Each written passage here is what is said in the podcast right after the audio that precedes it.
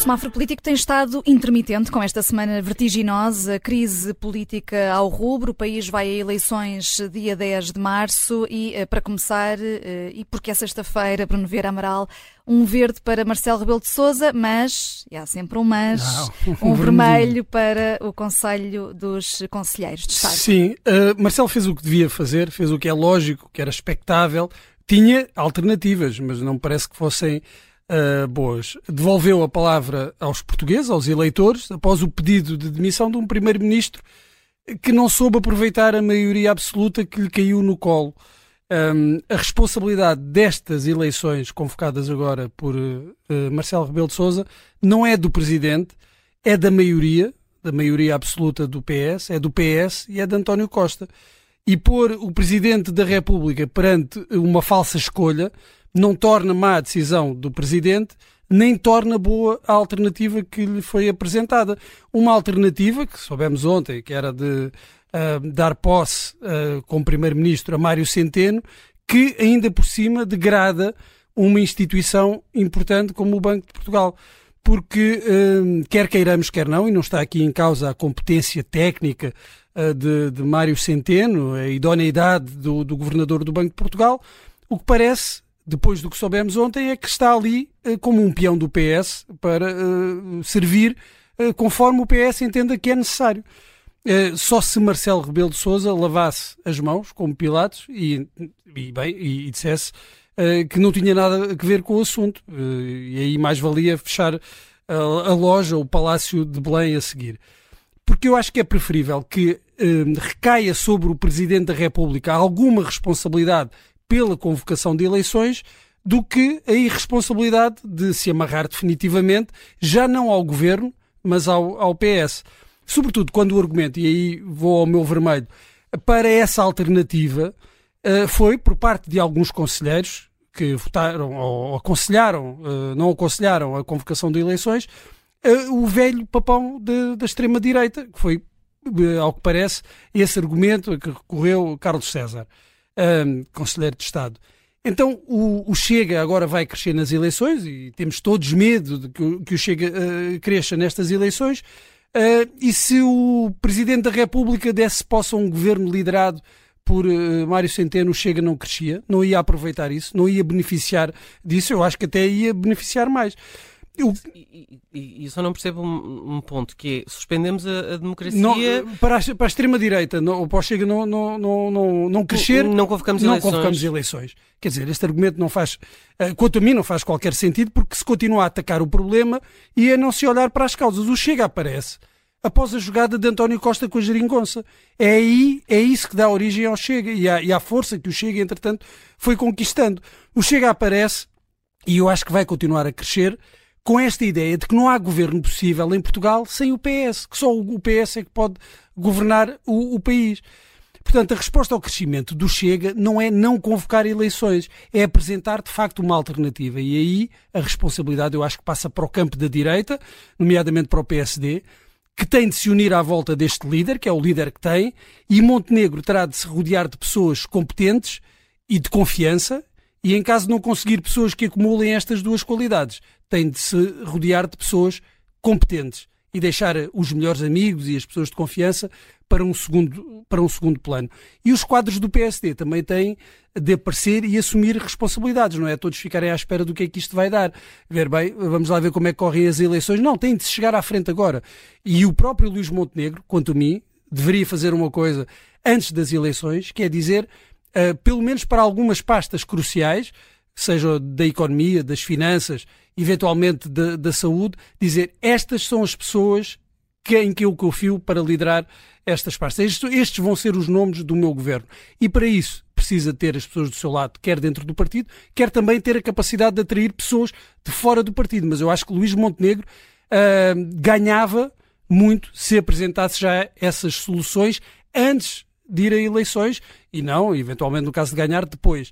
Uh, agora, é um momento de uh, a direita e a direita uh, sem o Chega de assumir essas responsabilidades também. Não pode ficar à espera de ver o que é que as coisas vão dar. Hum, o peão Mário Centeno, uh, Judite França, merece um vermelho para ti. Uh, merece, uh, merece porque um, eu acho que o, o, o, Partido Socialista não consegue perceber a questão da independência das instituições, ainda há pouco percebemos isso, um, porque uh, percebemos isso, ou ouvir exatamente com... um socialista. Sim, Francisco um, César, vice-presidente da o Banco de Portugal é autónomo e é autónomo do poder e do governo. É verdade que o governador é nomeado pelo governo, mas a função é completamente autónoma. A ponto de, por vezes, há decisões uh, do governo que o Banco de Portugal tem de comentar de uma forma crítica, uh, chamando a atenção. E eu recordo agora esta questão da moratória, falamos disso. O Banco de Portugal teve que ver dizer, ao contrário do que tinha dito o Ministro das Finanças, atenção que no final paga-se mais.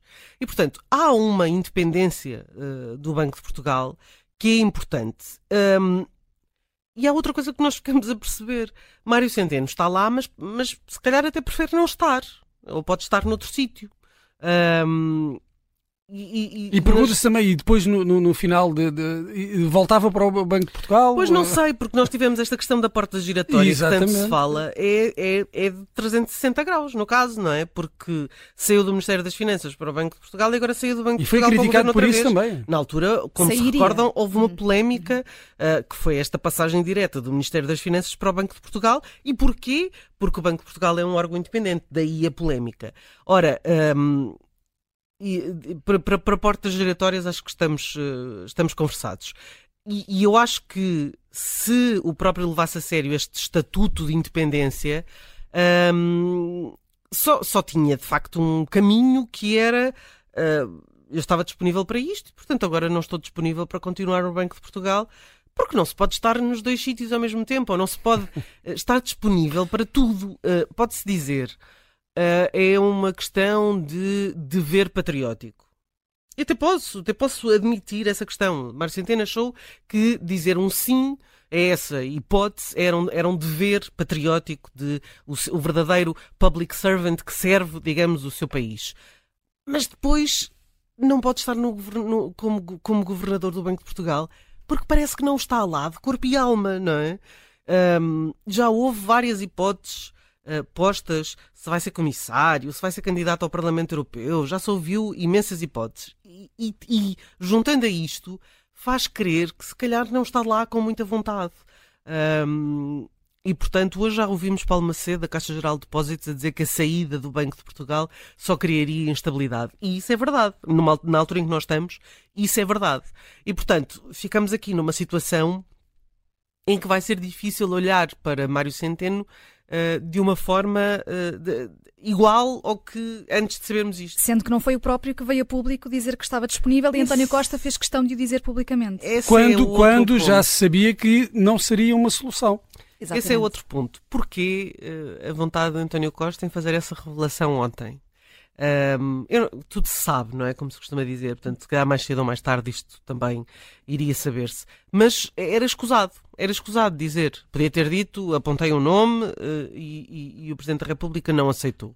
Para mostrar que, de facto, tinha feito alguma coisa para haver uma continuidade do PS no governo e da, e da Assembleia da República uh, que suporta esse governo. Mas objetivamente, era escusado ter posto o nome de Mário Centeno na praça pública e de o ter envolvido nesta questão, porque Mário Centeno tem um cargo. E, é um cargo... e haveria outros nomes de, na esfera do PS ou independentes que uh, não trariam esse tipo de. de não, não, suscitariam esse tipo de críticas. Sabemos uh... como uh, António Costa sempre foi muito habilidoso, poderá ter aqui alguma carta na manga, até no que toca. Se bem que a, a sucessão à liderança do, do, PS já tem os nomes agora em cima da mesa. Sim, mas, mas se. se essa revelação pública. Pronto, é? Se Mário Centeno uh, se tornasse primeiro-ministro, uh, obviamente isto uh, teríamos governo, provavelmente também teríamos a disputa da, da liderança no, no, PS, mas teríamos um primeiro-ministro e isto reforçaria as ambições políticas que eu acredito que tenha de Mário Centeno eventualmente até dentro do, do, do, próprio PS. Eu acho que isso é uma coisa que nós podemos saber. Mário Centeno tem, tem ambições, de facto ambições uh, políticas e não só uh, técnicas ou, enfim, institucionais, como no caso do, do Banco de Portugal. Tem, de facto, ambições políticas. Há uma coisa que ainda não me deixou convencida, que é porquê que Mário Centeno seria um bom primeiro-ministro? não, não, não fiquei convencida também. Uh, foi Ministro das Finanças, é um facto. Um, foi presidente do Eurogrupo, mas isso por inerência de ser ministro das Finanças, portanto não é nenhum cargo especial. E agora é governador, quer dizer, eu não sei em que é que isso o qualifica para ser primeiro-ministro. Portanto, acho que de facto foi uma jogada uh, do ponto de vista, sobretudo, de tornar esta questão pública que não, não favorece em nada uh, Mário Centeno. Eu imagino Mário Centeno entrar no Banco de Portugal neste momento e as pessoas acharem, epá, tu preferias estar no governo em vez de estar aqui. Um, o que não é muito agradável, mesmo para quem lá trabalha. Hum. Semáforo político aqui na, na Rádio Observador. Eh, terminamos esta semana eh, vertiginosa de crise política. Eh, hoje com o semáforo a desligar-se, mas só durante o fim de semana, porque na segunda-feira há mais e esta é uma série com vários episódios e temporadas também, certamente.